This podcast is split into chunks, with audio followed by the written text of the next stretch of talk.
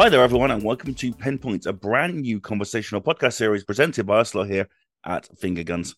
Each episode we'll talk one on one with media and entertainment professionals, whether it be from the game, film, or music industry, to discuss their careers, how they got started, the highs and lows of the job, and their own opinions on the industry.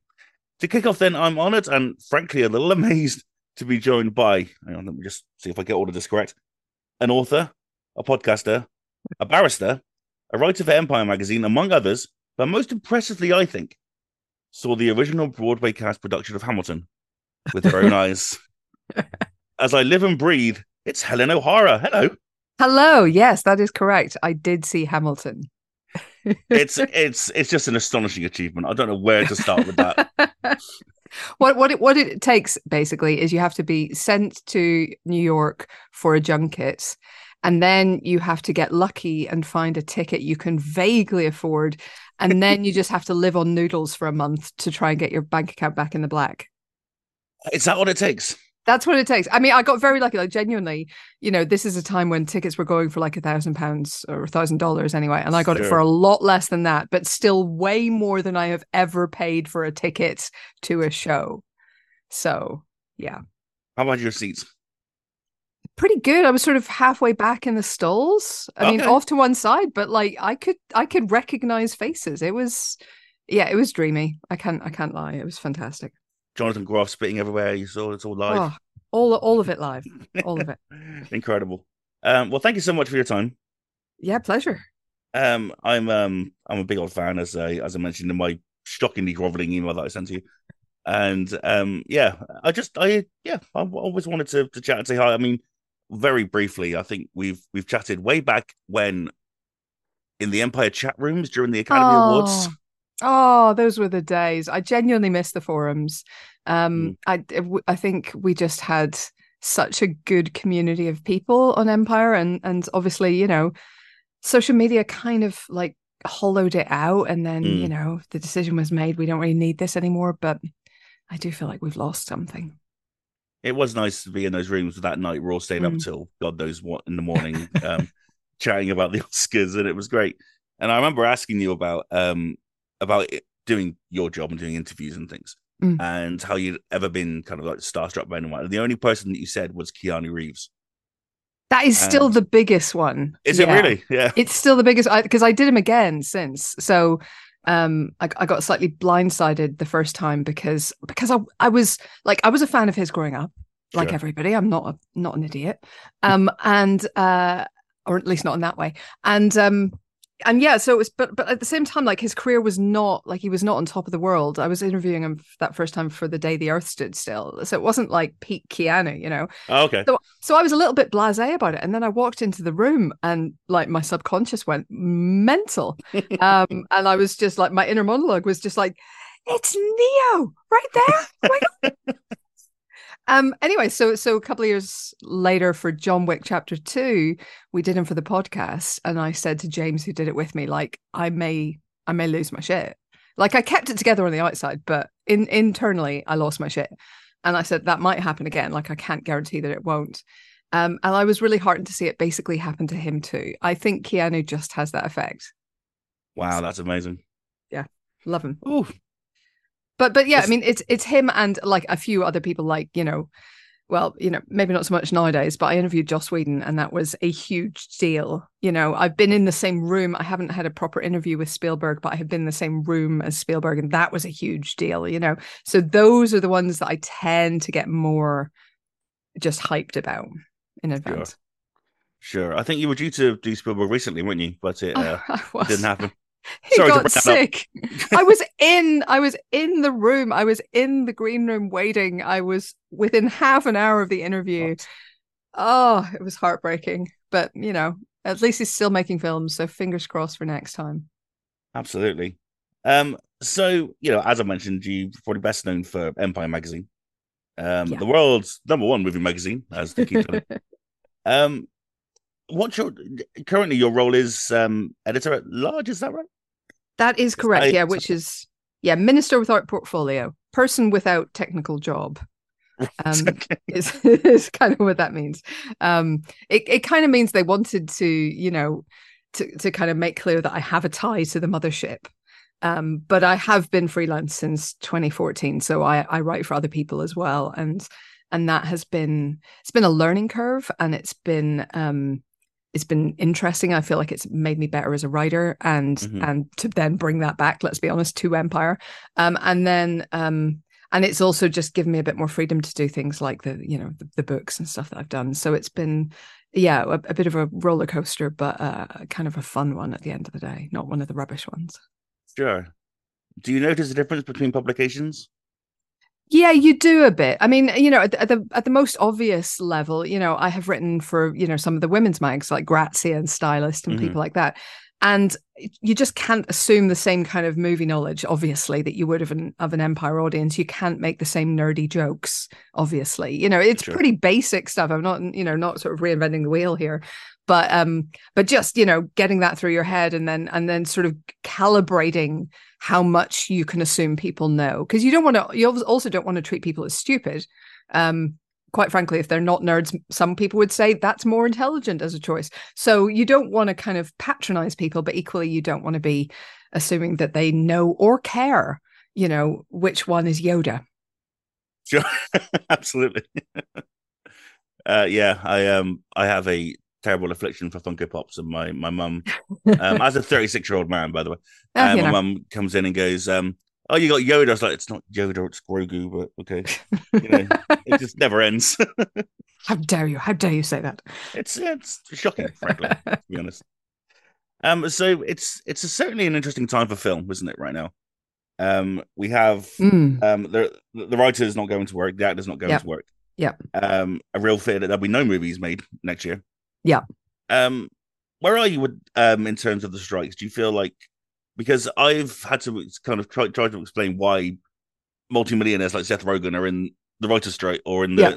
the, the, the actor's strike, but obviously they're doing it for different reasons. Um, well, yeah, I mean, their union is on strike and they are members of the union. So it's not like, I don't think any of them are saying, like George Clooney or whoever is not saying he personally is being treated unfairly. Sure. He is saying these rules are not fair for everyone in the union you know and and i think actually what's been happening so far is that the the bigger names have been very effectively leveraging their star power to help everybody else. Because there's it's something like was it 150,000 people in SAG-AFTRA like it's a big big big number of people.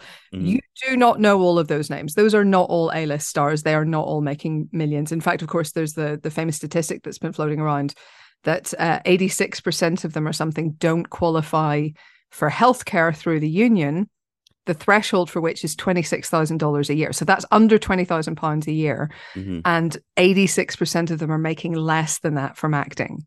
So that's what they're fighting for. They're fighting for those people. Um, so yeah, so I, I'm uh, like just, I mean, I'm I'm inclined to be a big old lefty anyway, but um, but in this case, I'm very, very, very much with it. Both strikes. Um, I think they're both vital for the future of of film. I think if you're a film fan, you should be behind both strikes, basically. Yeah, absolutely. Um, do you see it? You see it winding up anytime soon? Is there any window? Is there any end to it? Do you think? Uh, I'm I'm hoping. I mean, I'm I'm a little bit optimistic because I, I feel like there's a bit of pressure being put on the studio's AMPTP, uh, which is the negotiating body, as we keep pronouncing it on on Empire. It's AMPTP is the name of the negotiating body for the studios. And pressure is now being put on the studios by, um, first of all, Wall Street, which is really helpful because that's all they care about. But second of all, which they care about, but maybe slightly less, is um, the exhibitors as well. The the, the theatrical um, owners are also saying you need to sort this out and you need to make some concessions. So, um, and I think public opinion has been overwhelmingly generally with the writers and the actors. So, um, yeah. so I'm hopeful that at some point uh, the AMPTP will will see some kind of sense and will make some concessions because. Um, because it, you know it is a problem if people cannot sustain a career in these industries then they won't be there when we need them to be there. Do you know what I mean? Like mm. if, if you you have to be able to have enough kind of residuals and stuff to keep you going through the lean times so you can write your original idea so you can pitch your original idea so you can get your next thing made so you can work your way up so you can become you know one of these names that we do know either as a writer or an actor um so it's it's that kind of thing Bryan Cranston for example like he worked in tiny supporting roles for 20 years before Malcolm in the Middle, nearly. And then another, you know, that probably kept him going until Breaking Bad. But if he hadn't had residuals coming in from all of those guest starring roles and all those tiny little things, you know, he would have had to give up and we wouldn't have had Breaking Bad. You know, we we need these people to be making a living wage. That's it, basically.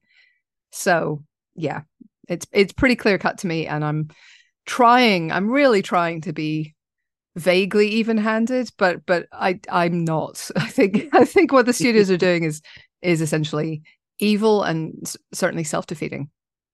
Sure. Yeah, I agree. I mean, we even look at Marvel. There was talk this week of the VFX guys unionizing as well. Yeah, yeah. Well, I think I've, I've been um for years, one of the things I've done as a freelancer has been hosting a VFX festival every year, where um, some of the best in the business basically come along and give talks to you know students and early career VFX artists.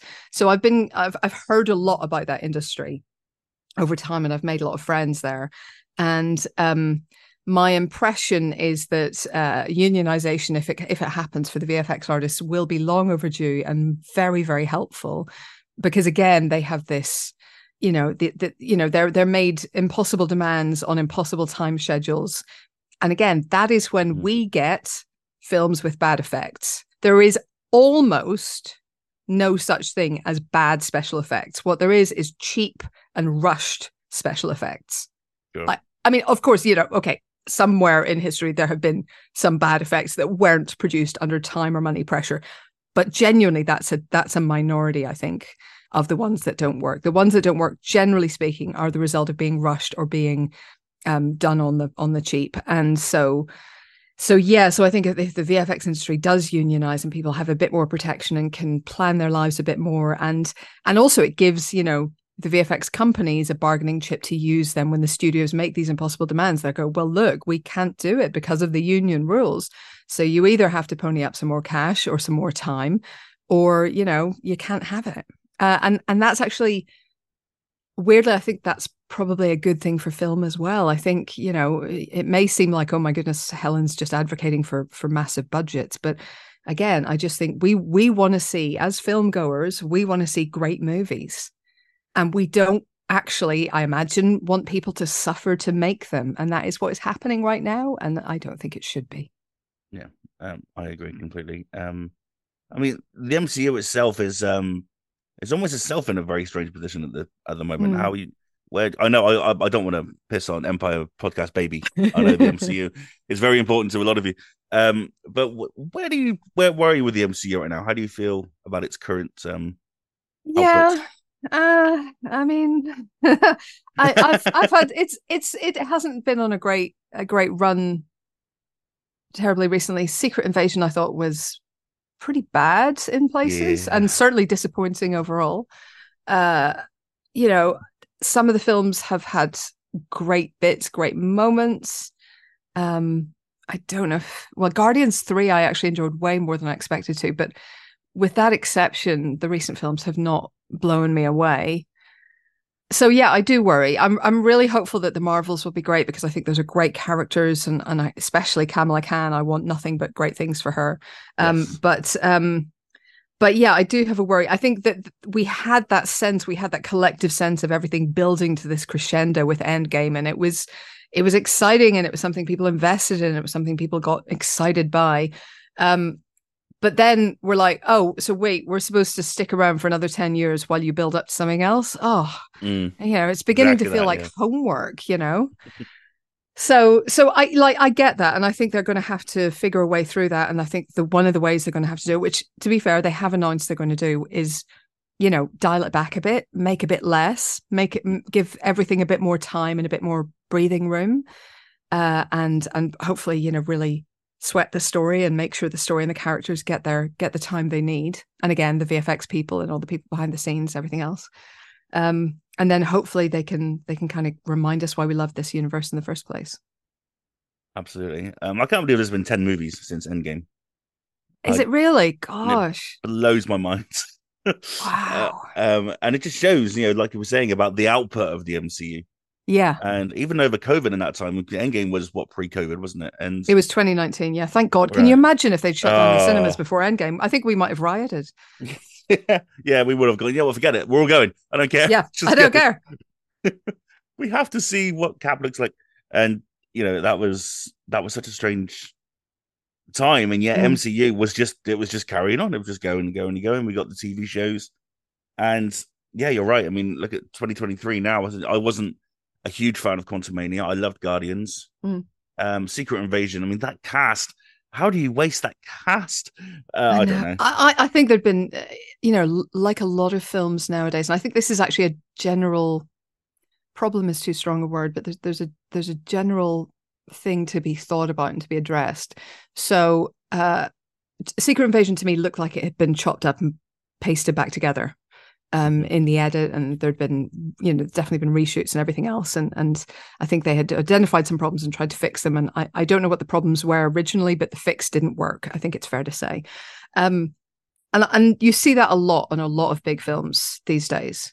And i think it goes back not solely but in large part i think it traces back to john carter. Now okay.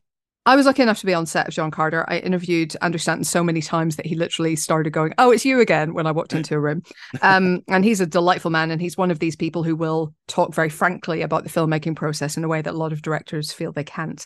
Um, but one of the things he talked about was the fact that he had built into his schedule time for reshoots, pickups, and fine tuning at the end. So he had built in money in the budget that he wanted to put aside, get everybody back, you know, six months or a year after main filming, and do anything he wanted at that point to make it better.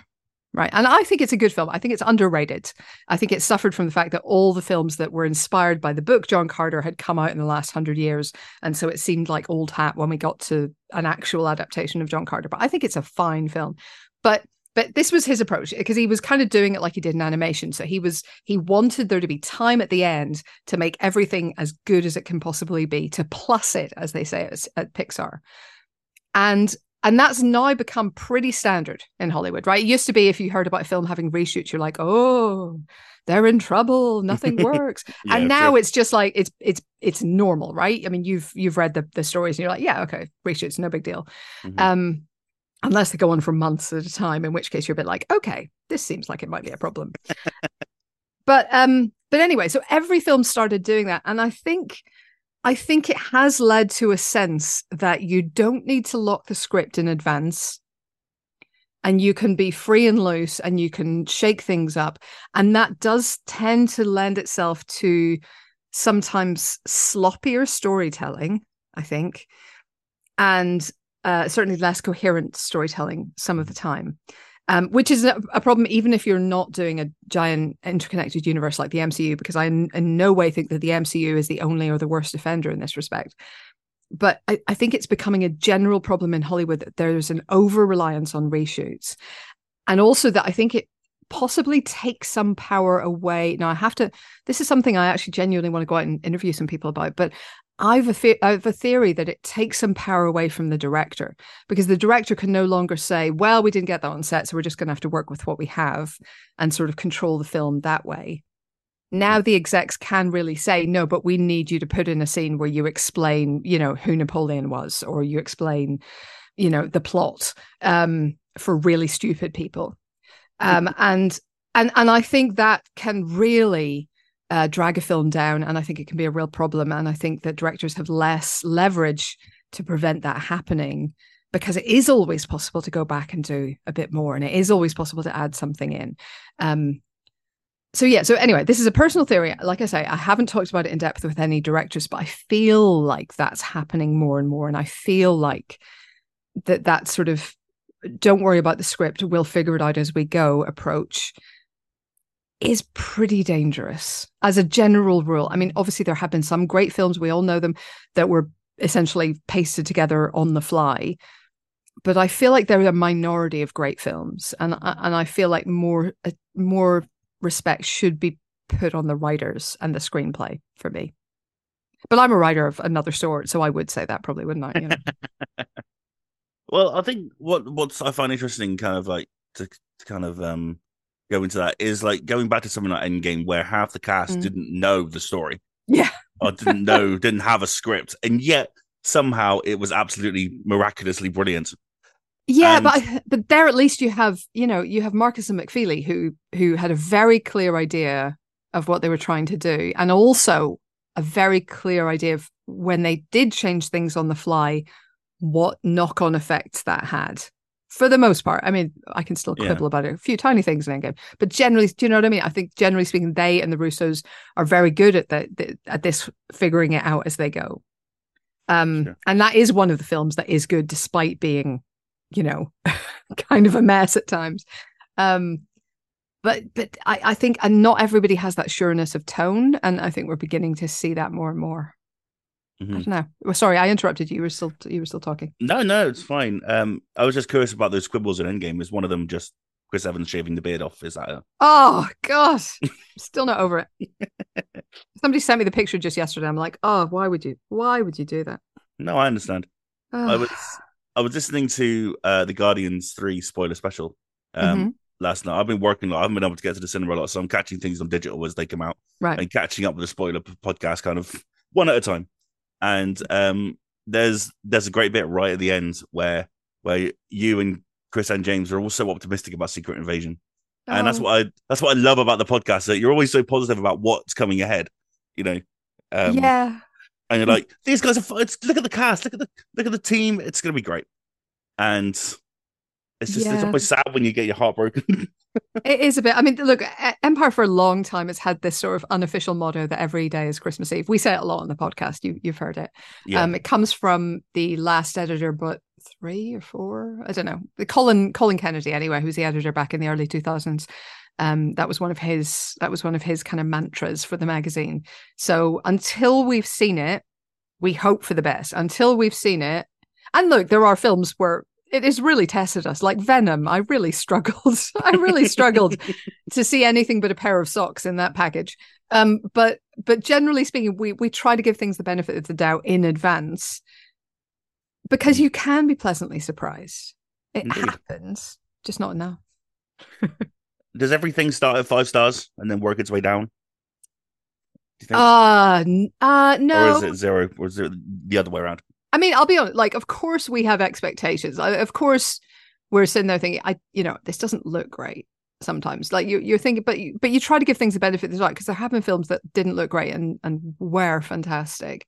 I remember going into this is a very bad example, but I went into Crank, that crazy Jason, Oh, and a I, film. I- yeah, and I had zero expectations. I was like, oh, another Jason Statham action film. He's not my favorite action guy, like whatever.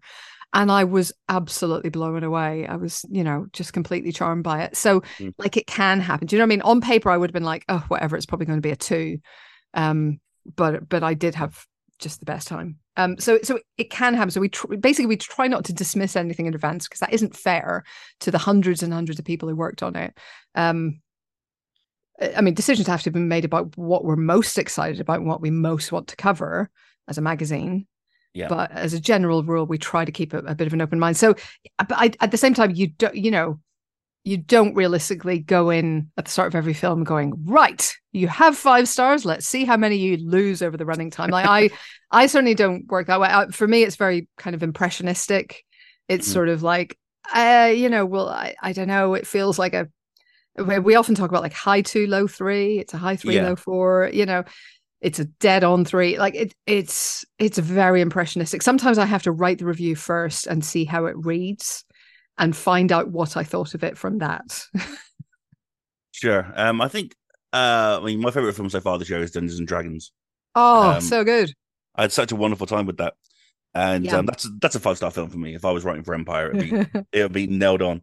Um, I remember. I think I did. I, I reviewed that one. I think and gave it four, and I was Yeah. almost I was almost second guessing myself on that one because I was like, I mean, it could not be more me. So Yeah. am I? Am I being wildly non-objective? Because it's fantasy, it's a particular kind of comedy that I really like. I was having a lot of fun looking out for Northern Irish landmarks. Like it was just a perfect little package for me. Um, so yeah, you do you do sometimes try to control for your own biases, and then usually just give up and just again go with your gut. Absolutely. I was I, I I remember listening to a podcast by IGN once and how if they're going to give something um a 10 out of 10, Mhm. they, they they almost have like a board meeting about it first. Like they Right. have like like they they they, they had like a, a conversation between all of the editors, Mm. um, and and then the the reviewer is then almost somewhat allowed to give Right. that ten out of ten. um, I'm assuming Empire doesn't work that way. No, I mean, uh, look, I, I don't want to talk for what you know John is doing with reviews at the moment too much, but um, but I will say, like, certainly when I was reviews editor for a couple of years, uh, the ideal situation, and I don't think the ideal situation has changed. The ideal is that a bunch of us go and see it, a bunch of us talk about it as soon as we get out, and then, you know, from that bunch, the reviewer is chosen and appointed. Now, often nowadays, for just like logistics reasons, the reviewers kind of anointed in advance, um, and we just hope that they, you know, write something the magazine can stand by, Sure. basically. But um, but but that is to me the the platonic ideal, if you like, of the Empire Review is um, we all talk about it together. We all get a chance to discuss it. Um, and then we we kind of have a, a consensus among ourselves at least, or even an argument among ourselves. But you know, we come out one way or other. Um, and the nightmare scenario is what happened to me with not nightmare, but uh, the the, the more stressful scenario is what happened to me with the Force Awakens, where I, I was the only one allowed to go to the morning screening. They would only give us one seat. We were going to press that day, so I had to turn around the review before anyone else had had a chance to see it. And of course, luckily, Empire has never gotten Star Wars wrong, so there Absolutely was no not. no pressure on me whatsoever. Um, Nope. But but I was really really conscious that you know that this could be used as a stick to beat me with for for the rest of my life.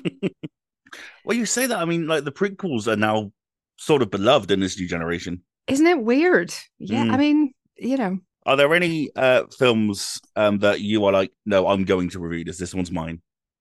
Or Uh, I was very keen to do uh Endgame and Infinity War, but obviously Sure. I knew there'd be a bit of a bun fight for those, and I think I, I got lucky because um both of them they needed to be turned around in a very short space of time, and I can write quickly. Um, but uh, yeah, there, I mean, there have been definitely some where I was like, you need to give me this one. Um, I think I fought for. Well, actually, I didn't end up writing it for Empire, but I definitely let a number of commissioning editors know that I'd gone to see the, the most recent Three Musketeers movie um, because I loved it and I had so much I wanted to say about it, and I really wanted to write it down for someone, and I didn't care who. So, um, so I, I think I wrote that for Time Out in the end. But, um, but yeah, there are times like that where you just, I just, I need to say things about this film. So, you know, whoever will have me, I'll write about it. Really. well, fortunately, you have a weekly podcast. I guess you can. Uh, Well, that also helps. You can get out. You yeah. know that that does help. It Um, is. A, it is a lovely. I mean, it and it was lovely to have during lockdown, especially as well for us. Like just to have that weekly contact with people and, you know, kind of recreate that office dynamic was was really important. So, so yeah, it is a massive help in all sorts of ways. I imagine going back to Hamilton, I saw you reviewed the Disney Plus film. Ah, yes, that is probably one that I demanded. I mean, fought for. Or was that when they go, you know what, just leave let, let Helen do this one. Just just like yeah, possibly. um I wanted to uh discuss the podcast. I mean, it's been going for what, nearly eleven years now? yeah, yeah. I think Yeah. uh, over eleven. I think. It was We almost had- one of the wow. Yeah. It was almost one of the first I don't want to say first podcast, but kind of the first of its kind. It was, I mean, we were a few years behind where we could have been. I mean, Chris, uh, I think in particular, spotted the potential for podcasts early. And I remember we were having conversations about it back in 2007. And at that point, we were getting quoted like crazy numbers to use a studio for an hour to record. And we didn't really have any, you know, editing, audio editing experience in our team and everything. So we were being quoted these crazy numbers that just we couldn't justify doing. So we kind of put it aside for a few years until, um, until somebody suggested that there, w- there was a way we could do it basically for nothing, but certainly more cheaply. um, but yeah, so it could have been it could have been five years earlier. Um, and and that sometimes is frustrating. But but yeah, we we it was a great thing when we started doing it because again we had been really busy. Uh, I was working on the website at the at the time. Um, James was editing the website. Chris was on the magazine in theory, but in practice doing a lot for the website as well and we had Ali Plumb and Phil de Semlyen and so on working with us. And it was a great, great team of people, but we were all rushed off our feet all the time. There were so many junkets, all those kind of five minute video spots, you know. um, all of these junkets, all these screenings, all these things happening, and there was a lot of pressure to put a huge amount of content on the website. And and we kind of didn't really have any time to talk anymore. It felt like, you know, we we kind of I felt like we'd lost something that we used to have in the office in slightly more chilled out days. And the podcast for an hour a week kind of gave that back to us. It gave it, it reminded us that we liked just talking nonsense to each other. And that was a really precious thing, actually. And I think is the reason that it's that we've held on to it as tight as we have, apart from anything else. Yeah, it's it's hugely entertaining. I really um, I, I really love it. If nothing more um, than just the camaraderie between yourself and Chris and James. I mean, I guess you've known each other now for a, a long, long time. A, a horrifically terrifying amount of time. I'm, I'm, I basically it's it's 20 years this year since I since I first Wow. walked through the doors at Empire. So um, that's terrifying. It's and if you do the maths on that, I actually obviously toddled through the doors at uh, the age of three. So uh-huh. Yeah, that's astonishing, really. that's that's how it did, how it went. and you were trained as a barrister before that, so that's a that's even more Before amazing. that, yeah, child prodigy, absolutely. But it's that it's that chemistry that you three have. I think that's what really makes it work. And um, I think that when you guys get together, when it's a Helen James Chris kind of sandwich podcast, it's like, okay, this is going to be absolutely nuts. And yeah, it is almost every time. almost every time.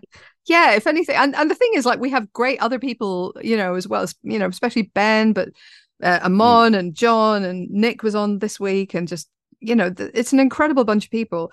Um, but uh, but yeah, we we tend to be the most unrestrained because I think it is just like that twenty years of, you know, making fun of each other. Really, Mm. um, kind of comes to play. I mean, I've not had the um uh the the, the, the fortunate luck to, to to talk to James before, but I he can't be he, he can't be that mad in real life, right? Um. uh, This is a character. This is a character that he's playing on the podcast, surely. yeah to an extent to an extent it is. He's a very very smart man. He's very funny.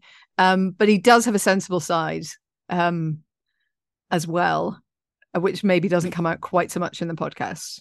Yes that's fair. Yeah. Mhm. but also it's it's also all of that you- you hear in the podcast is also james. So Yeah. yeah. Um, it's a, it, it sounds hysterical to be honest to be in the Empire office um on a daily basis. it i mean it you know it's calming down a bit uh nowadays because uh, look back in the day the studios had a lot more money to throw at ridiculous promotional stuff Mhm. um so when i first started at, at empire there would be times when basically half naked people would come into the office because they'd be swinging by fhm or, or some lads mag downstairs and then they'd bring them up to us as well and it's it's really weird sitting there trying to work when somebody's like posing in a bikini behind you like that's just Sure. not natural you know? Um so so but but they did sometimes do fun um promotional stuff like nick was just reminding me yesterday i, I read nick's new book the last action heroes which is fantastic. Both of his books are so freaking readable they're so good. But um uh he he reminded me of the day when dolph lundgren came in to do a web chat and also uh some prs brought in a literal pram full of kittens to promote i think it was puss in boots 2 What? and so we ended up getting these pictures of Dolph Lundgren holding all of these kittens. I mean, That's amazing. that's, not a normal office. Do you know what I mean? That was a that was a very weird day. But um, but yeah, I mean, who's going to object to either of those things? Fantastic. What did you do today? Well, that's amazing. I think I think you know that is the chemistry that comes across because when people come to Empire, it's almost as if they don't ever really leave. They kind of like go back and forth and in and out over time. But um, Yeah. you know, um, Terri White was on the pilot TV podcast recently, and Mhm. you know, you've always you always stay kind of like connected as as friends and colleagues over the Yeah. years. And um, like yourself, Chris and James have been at Empire now for well, like you said, for two decades. Mm. And I think that really comes across on the, the show. Yeah, I think I think it is one of these because it is everybody's dream job. Nobody really leaves. Sure. So so yeah, we do we do get these things. Of course, you know that also means that when it comes to like pay negotiations, they know we don't want to leave.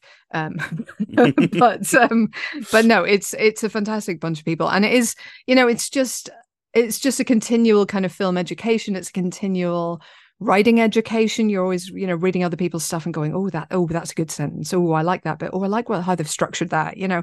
So it's kind of um it's it's a really good bunch of people to be in and, and everybody has their own little hobby horses that they tend to get very excited about and and you know we almost kind of swap recommendations and stuff so it's just it's it is a good i mean i'm very very very fortunate to to have been connected with it for as long as i have just for those reasons yeah it sounds um sounds like it does sound like the but um you know i'm i'm a support worker by day uh, hey so, so you're you actually know. doing important work that helps people so you know you have that going for you well yeah okay i'll take it i'll take it um yeah that's the um the one that I, I suppose I, I, was speaking to some game journalists about this a little while back and how, you know, they're not the highest paid journalists in the whole world um, no. because yeah. because they have a fear that they're instantly replaceable mm. due to the nature of the job um, and yeah. how many people want it. Yeah. Um, yeah. Is that is that a similar feeling in the the film journal industry? Uh, yeah, I mean, as you know, when I was, I, I went freelance because I was made redundant, and I really did have a couple of dark nights of the soul, thinking, you know, I have no real profile outside of I'm Helen from Empire, but nobody knows me as just Helen. Do you know what I mean? I, I don't mm-hmm. network. I'm not a drinker. I don't go to parties particularly often. You know, I didn't feel like I had that kind of connection that would help me be a freelancer. And so I had a very, very um kind of, yeah, just scared period there where I was where I was made redundant. And then what I realized, what turned out to happen for me was because I'd been at Empire for as long as I had, I did actually have a network and I did have connections, and I had just been calling them friends or people right. I met. Do you know what I mean? So sure. um so the very first piece of work I got was from somebody who had done some work experience with Empire and I just happened to have been the one helping him out and giving him feedback and advising him during his work experience years before and he he very kindly remembered that and you know offered me some work um and the second piece I think I got was um a, a, genuine, very good friend who I met through Empire, Kat Brown, um, who's a fantastic writer and journalist. Um, she she was working at the time at the Telegraph, not a paper I would have reached out to if I'm honest, um, but heard the film editor there complaining that he didn't have any reliable freelancers at that time. I'm sure he does have many, and I'm sure he had some then who were just on holiday. But um, but yeah, so she basically gave him my details and a couple of other friends, and um, and he's a fantastic, you know, say we like it about the magazine, but Ross Jones, who who looks after the film side of things, is a fantastic, fantastic editor, has great ideas, makes your work better. You know, it's just the, the, the kind of dream person to work with. So so I got some work there, but but like Kat wasn't my network. Kat work Kat was my friend. Um, and I think so. I th- I've been very lucky because I had that time in the office at Empire to build these kind of connections and meet these kind of people. I think the problem for a lot of young film journalists coming up now is there are no staff jobs, or there are very, very, very few staff jobs. So it's much harder to get that first foot in the door. It's much harder to get your start. And so there are people who have made very successful careers for themselves um, you know, like Amon, who who works with us quite a lot, Amon yeah. Warmann, um, and people like Katie Smith Wong and and um, there are people who have like fought their way in and done very well, but but some of those people have never had an office job and they've never had the staff job, and they have just had to fight for every connection, and every piece of work. And like hats off to them because I think it's it's astonishing, but it is so much more difficult to get your start that way, and so much more difficult to progress to a decent level of pay that way because pretty much all of them, I think that I know, started off writing for free and really find it difficult to start getting properly paid you know enough to to do it as a as a sort of full-time job it's really really really hard right now because because you know the okay yes the magazine industry is it's obviously not as healthy let's say as it was 20 years ago but yeah. but also you know the, the reaction has been to to sort of shut down the entry level jobs and that has just made it extremely difficult for people to to really craft their skills to get the feedback that they need to to you know be able to make mistakes and still get work from the same people the next day. Uh, you know it's it's much harder when you're freelance. That's that's your big worry at least that's my big worry is if this is the if this is wrong if i get this wrong will this person never work with me again? You know and right. that's kind of that's kind of the everything seems much more precarious now for me. Um, but you know that's also partly because I've um I've been in it long enough that I have some connections at least. I, am very fortunate compared to a lot of the younger people who've come into it, and I know that I have a lot of privilege that way. Um, uh, but also, you know, I, I I sort of have enough of a baseline of work, at least touch wood, cross fingers, right now, um, that I kind of hope um I can keep going for a while longer. But yeah, it's it's it's it's tough times for for the media. Mm, I certainly hope so. Um, I was going to ask about you know starting and coming up and what advice would you have, but mm. I guess you've already answered it there. Really, it's like well, yeah, uh... I, I would say. I mean, so what what I would say is. I would say, by all means, you know, if you want to do a few pieces for free to show strut your stuff, basically, by all means do so, but set a limit on that because you are devaluing yourself and you're also devaluing, of course, everybody else who's already in the profession. So, you, you know, for your own sake and for everybody else's, don't do a lot of work for free. If you want to do a couple of pieces, that's between you and your God, fine. But but don't do it for a long time. People like film stories, you know, do use new young writers all the time. They do pay properly. So there are places you can get paid for working, but don't just work for free. And um, the other things uh, I would say are all much more general. But you know, first of all, and you would not believe how many people don't do this watch a lot of films. Mm, yes, like, that one. Yeah, like watch some old films, like go on a little deep dive into a particular director. You know, you have to be able to have these conversations that we have every day. And nobody expects everybody to have seen everything. There are horrific omissions on my filmography that I'm not going to admit to on air. But, you know, you have to at least know what you've missed and you have to be able to have a clue about what's out there. Um, so you do need to do your reading. You do need to do your watching of things. Um, if you're going to be a writer, you should be reading and writing a lot, but especially reading a lot. It doesn't have to be journalism, but you should be reading loads. Uh, mm-hmm. You should get your uh, punctuation and spelling and grammar on point. If you are if you are dyslexic, allowances will be made. But if you're not dyslexic, you need to have them on point. And you would not believe how many people come out of English degrees in this country and don't know how to use an apostrophe um, because we've had some of them in for for work experience over the years. So um, so yeah, all that kind of stuff. But but literally, I mean, that there are because teams are so much smaller, because there aren't a lot of you know junior journalists. You know, commissioning editors are doing ten times the work for probably less pay than they than they would have been 10 or 20 years ago so they don't have time to employ somebody who can't write they don't have time to go through and correct your commas and your punctuation and your spelling and whatever else. So they are going to favor the person who is super reliable and you know has seen the films and knows how to write in English no matter how brilliant you are if you don't have those then you're not going to be the person they go to you know mm-hmm. yeah that's um that's absolutely fair um, I mean, it's, it's, very boring, uninspiring advice, no, but it is, but it is good one. It's it's it's perfect advice. You know, people need to know about the situation. You know, need to know the circumstances, and um, that's that that's fantastic. Mm. Um, I guess oh, we're nearly at the end now, but um, Sorry. I wanted to ask about Barbenheimer. Oh yeah, yeah. Um, it's been a fun summer in the cinema, has it not? It has, yeah. It, it's taken a stumble maybe the last couple of weeks, but um. Mm-hmm but I mean, Barbenheimer was fantastic. I thought, look, Mission was a great film. Indy was a perfectly decent film. Guardians mm. was good, as we've discussed. Um, you know, there have the blockbusters have not been a disastrous bunch this year, and in particular, Barbenheimer. Both of them, I thought, were were magnificent, and and Mission, I would almost put in the same level. I thought Magn- Mission was magnificent, and I'm very upset that it didn't do slightly better at the box office. You know, so far. Mm-hmm. Um, but yeah, that phenomenon and, and the way it broke out. You see, I thought that was just a film Twitter thing at first. I thought, you know, we're all enjoying the incongruity of these two films up against Absolutely. each other. But it's totally normal programming, actually, to just have two very diametrically opposed films opening on the same day. That's very common. Um, counter programming is like a law. So I didn't think anybody else would be quite as excited about it as film Twitter, but it just seemed to take off. It just seemed to capture the imagination somehow. And I think that's because, you know, Barbie obviously had one of the great all-time great marketing campaigns and and a lot of interest in it just organically.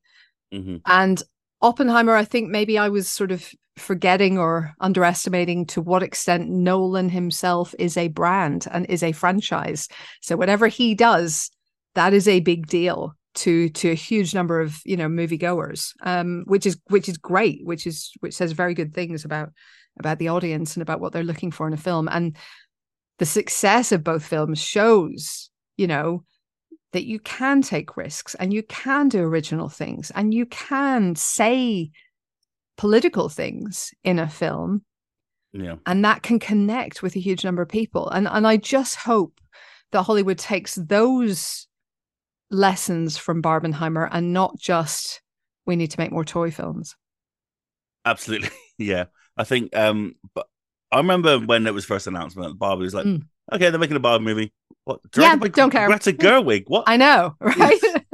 What's happening now? Um like, and suddenly, you know, the cast gets announced and you know, I think the I think it was Gosling for me that was like, okay, this is something's happening here, you know.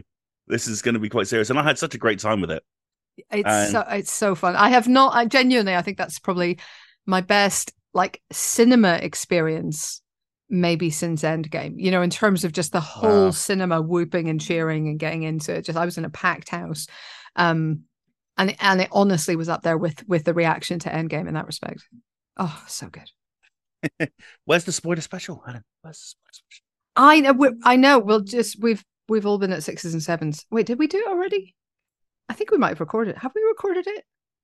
Uh, oh, Chris very remember. briefly mentioned that you were recording it after Oppenheimer.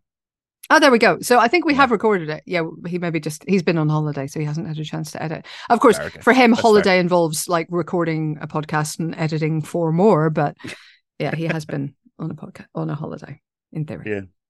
Then it was Oppenheimer. I mean, I think one of my favorite things of the whole thing was watching Oppenheimer cast members being asked about Barbie. And oh, um, I know. It was just like they they they almost look like uh, they're, they're of course they're saying like oh yeah it's great. Yeah it's great for cinema. It's great for audiences you know? But but inside they're like please, please stop, stop, asking me about Bob I'm just not qualified to answer this yeah. question please. And and Nolan was just like uh, there was one I don't know which one it was. Was it Happy Sad Confused? Maybe it was. Um he was you could just see it in his eyes like he was just seething uh, yeah, yeah. you know, he, I mean, he's he's a he's a hugely talented filmmaker, but I don't oh, imagine absolutely. that he that he embraced that particular line of promotion for his film naturally. Um, yeah. Oops. Do you think? Do you think years down the line, one would have worked about the other? Because like Oppenheimer's on like seven hundred million now or something. Yeah, yeah, pretty much. And Barbie's one point two billion, I think. Um, Crazy. So look, I think I think it's great for both of them, but also just I just think it's great for cinema. It just shows that the audience is there. Mm. And if they're not coming out to your film, it's maybe because you're not catering to them. So like I say, I just feel like I feel like the problem with Hollywood, you know, you get these people asking you like quite a lot, do you think Hollywood's out of ideas? And my answer is an absolute no. I think Hollywood has never had better people involved. I think it's never had a, a, richer and more diverse crop of filmmakers who have interesting ideas that we haven't seen a million times. And I think the problem is we have the worst generation of studio executives ever. they don't care about film, they care about money. They're coming into it with MBAs and stock prices as their guiding light instead of film. And of course, the old moguls wanted to make money. Like, I'm not over romanticizing. They absolutely wanted to make money. They absolutely wanted to treat to cut costs. They treated people abominably. Um, mm-hmm. But they did, I think, care about film as well and aspire to make films. And I genuinely wonder about some of the current generation if that's true. So I yeah, I do, you know, I, I am really struggling with with some of the behavior that's going on through these strikes on the part of the studios. I think shows that we have this kind of you know a real problem in the at the studio levels. Yeah at the highest highest echelons you know thereof yeah. Of course yeah. Um it's that old adage of it is like if john lennon went on x factor nobody would have put him through you know? It's it's that that kind of idea that there are so many great things but if they're not if you don't see the x factor immediately then perhaps it isn't going to get made you know? Um, well and also just you know i think it's you know it's one of the things about oppenheimer being being very compelling is that it is a pretty smart film. Now, I did pick up on the spoiler special um, a couple of clunky, clunky lines, I thought. But generally speaking, overall, like it's a film that demands quite a lot of its audience. And so, to be honest, is Barbie. I mean, Mhm. it sounds weird to say it, but like this is a film that talks about the patriarchy and all these kind of feminist ideas. And and so we're asking people to engage with big thoughts when they go for a piece of entertainment, and people have absolutely done that. And I think, you know, and something like Everything Everywhere All at Once, people did that. You know, the best films ask something of you in return. They are almost a conversation with the audience. And so the ones where everything is being spoon fed to us, I think we know that they're bad, right? You know, and we Mhm. just we just want more. Anyway. Yeah, absolutely. There's there's I think a time and a place for both. I think there are sometimes I Mm. do I love going to see, you know, I love going to see a Fast and Furious movie if I need it Yeah, in my life. yeah. You know? Absolutely. Um they're they know exactly what they are and they're Mhm. just or maybe they do. I don't know if they do or not. Uh, I Sometimes I think I, wonder. think I think half that cast knows exactly what it is, and the other half doesn't. And and that's one of the fun things since Fast Five or so has been trying to spot which cast members are in on the joke and which ones are not. So, um, but yeah, I absolutely agree. I love a big dumb action movie, and you will For pry sure. them from my cold dead hands, hundred percent. Not everything needs to have a message or anything like that. That's not what I'm saying. But I, what I think, what I think we can say is that not enough films maybe have that extra layer not enough films. We're, we're just not giving enough variety in the cinemas right now. Mhm. um a lot of the kind of adult drama the sort of you know if you think about the 90s thrillers you know mid-budget star-led probably based on a john grisham novel but hopefully not. Um you know i i want some of those on the big screen again.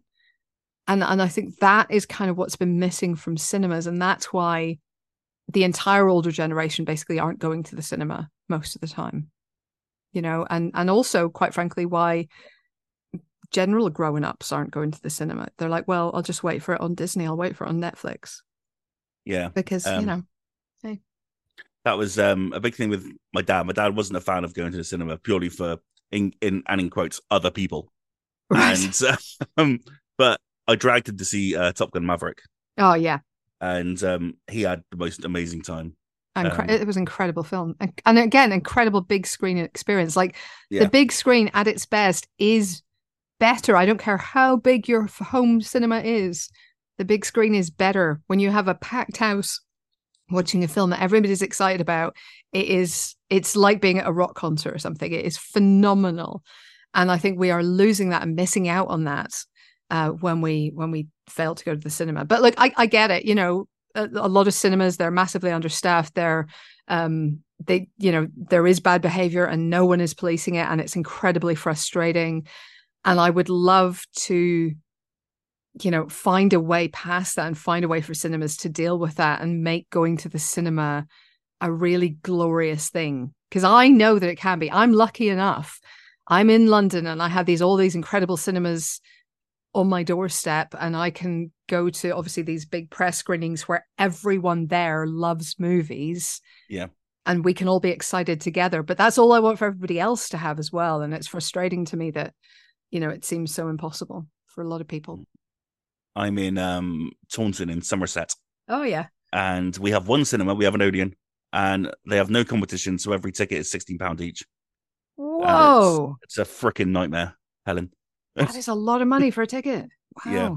So, like, if my my uh, a friend of mine, um, he has two kids. If he wants to go to the cinema, it will cost him at least fifty pounds yeah a time, you know. And so well that's another problem you know that is Mm. genuinely another problem for people especially in a cost of living crunch you know so so i think cinemas need to be offering a lot for that money really Yeah. and i get it's not easy for them i know that it's been a, a horrific few years for cinemas we have seen a huge number of closures in this country and around the world it has been very very difficult but equally you know it it it, it kind of needs to maybe go both ways to really bring them back to full force and really make going to the cinema an essential thing again anyway i'm getting back on a hobby horse i can feel myself so i'm just no, it's okay. I love a head of the hobby horse. It's my favorite thing.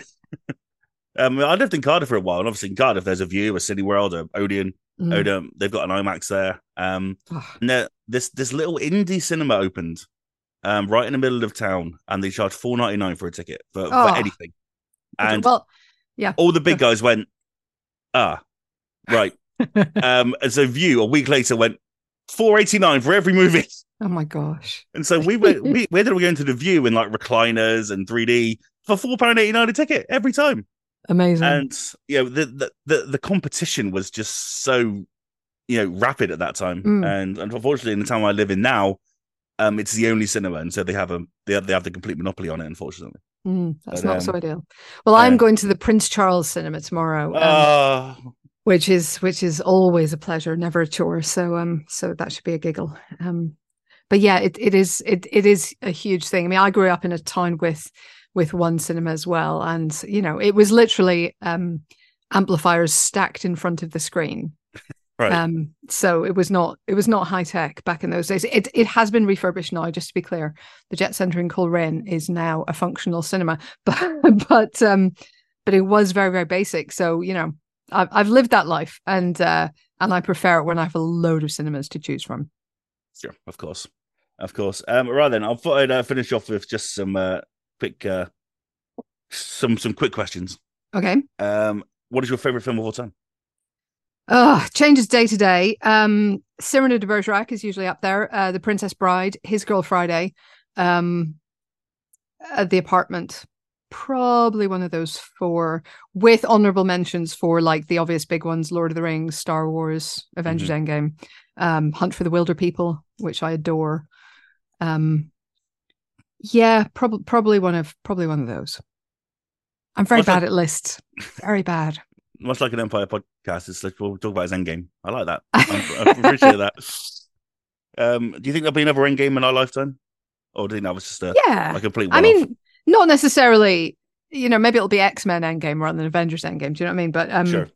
but no, I think there will. I think there will be something like that. Like I say, I had almost that feeling. I had a lot of that feeling just watching Barbie. I had a, I had a bit of that feeling just watching Top Gun Maverick. You know, Mm. so there are incredible films out there that can give you that high. They're still being made, guys. So we just have to we just have to keep out them. But by the way, the other the other one that always comes to mind is um Parasite.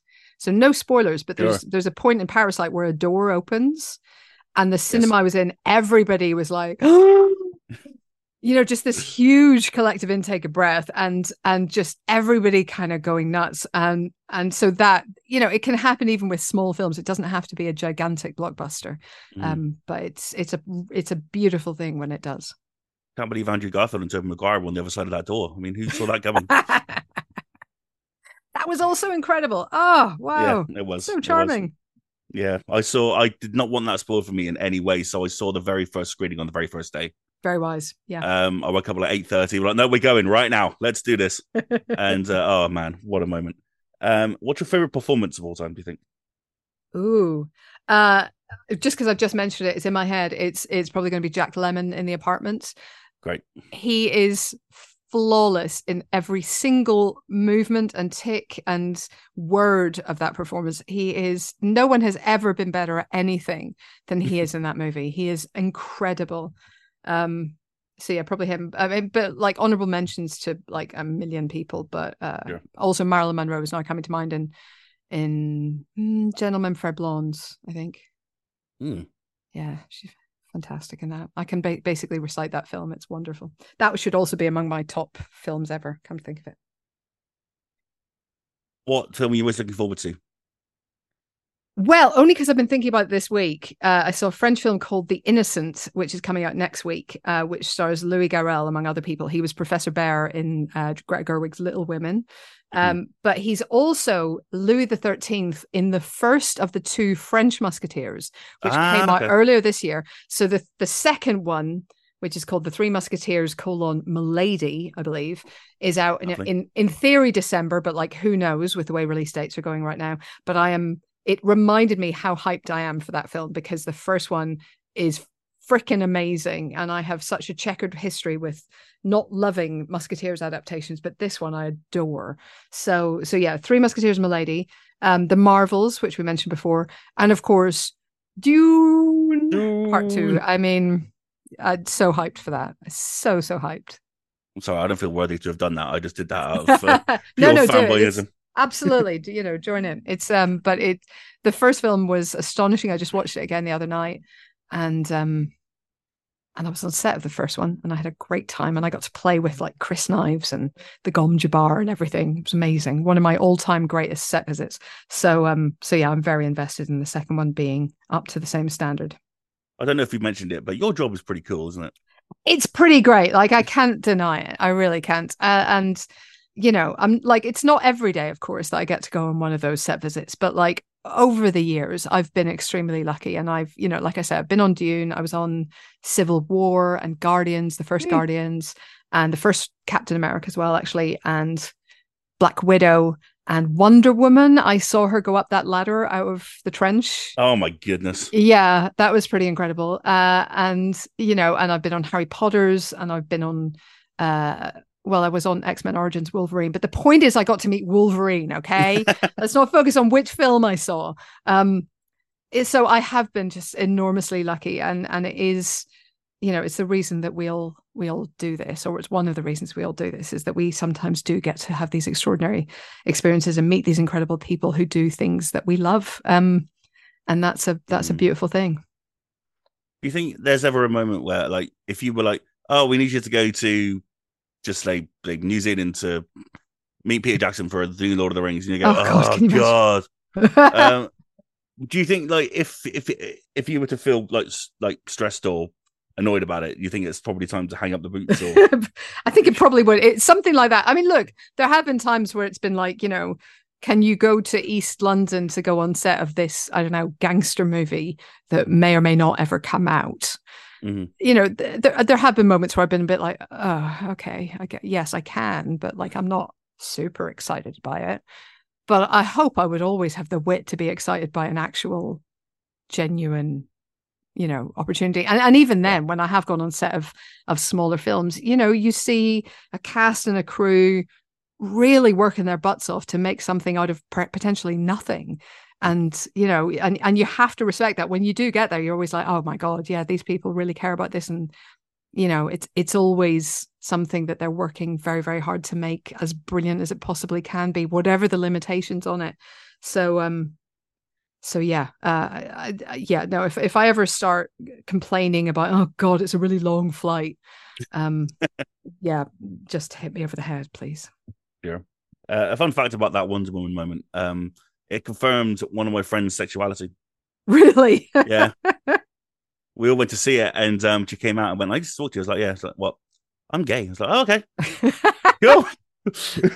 I mean, I'll be honest. When Gal Gadot walks past in the full Wonder Woman gear, like my jaw dropped, and I'm, oh I'm, I'm, still pretty sure I'm straight. But like, I, you know, mm. if any, if anybody's going to make you wobble, it's it's really going to be her in that outfit. Um, uh, and weirdly, uh, we once had Mark Strong come into the office to do a web chat.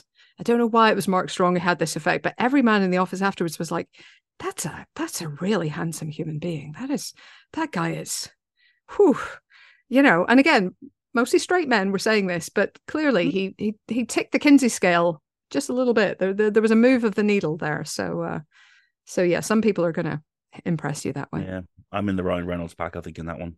Oh, I mean, he's a very handsome man. Yeah. Yeah. I mean, oh, goodness. Anyway, um, um, I've got one more question. This is so sweet. This is from my friend Sarah, who's also a big fan of the podcast. Oh. Um, she wanted to say, Hi there, Helen. I've always been somewhat embarrassed to ask, but I'm a big fan of the podcast, and I hear you use the phrase Chekhov's, etc., or something or something other. Can I quietly ask what you mean by this? As I've never had the guts to write into Empire and ask. What's sorry? What was you. the phrase? I didn't hear. Um, like when you say uh, Chekhov's hat or Chekhov's Chekhov's gun. Gun or something. Yeah. Yes. Yeah. So this is a theory in drama. I think it comes from obviously Chekhov's stage plays, not the one from Star Trek. Um, and uh, his his maxim was if there is a gun on stage in the first act, it has to have been fired by the third act. So basically, if they set something up early in a film, you know, if if like Bond is showing his new car that can drive underwater, by act three, he has to have driven it underwater. Like there has to have been a reason for that.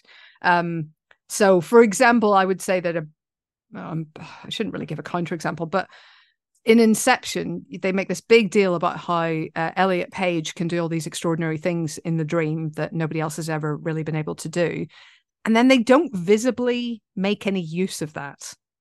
Right. Now, apparently, the idea is that that that character has contributed to the finale and everything else, but you don't really that that isn't really made clear in the film, or it wasn't to me. So that, for me, was an example of Chekhov's gun not being fired. Right. But generally speaking, you can always spot the gun early on because then it will be it will come into play later. There we are. There you go, Sarah. I hope that answered your question. Yes, but not a Um, stupid question at all. It's it's a it's a drama term that we've probably explained at one point about 400 podcasts ago. So Mm. and then we've just started talking nonsense around. So yeah, absolutely on us. She was so sweet. She messaged me like, "Can you ask Canon about the Chekhov thing?" I was like, "Yeah, sure." she was like, "I don't want to. I don't want like the whole podcast to see, but if you ask Canon, then I'll be all right." she got very nervous about it. Um. Anyway, Hannah, thank you so much for your time. Absolute pleasure. It's been lovely talking to you. I hope you've had a good time. And um, yeah, the podcast was it Friday, so it should be out today, shouldn't it? The new one. Ah, uh, it should be yes. Uh, it was recorded on time yesterday, and Chris was up editing it at one o'clock this morning because he is on holiday. You Ah, see, so uh, he's just not very good at holidays. What an absolute hero. Goodness me. Um, I suppose yeah, this is coming out on the following Monday. So yeah, go back Fab. and listen to the latest episode of the Empire Podcast. Subscribe to the spoiler specials because they are hilariously good fun. Oh, thank you. Um, yeah. Um, this has been yeah a real treat for me, and uh, thank again, thank you for your time. Absolute pleasure. See you again. Cheers. Bye.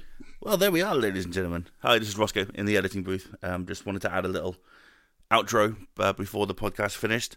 Um, what a great chat that was. Um, our thanks to Helen O'Hara once again um, for joining us. And yeah, I really hope that this can be a fun series. Um, it won't just be me that's doing the interviews. I know Miles wants to set an interview up as well coming soon. Um, so yeah, you'll hear different voices uh, throughout the series. Hopefully, um, the more people we can get on to chat.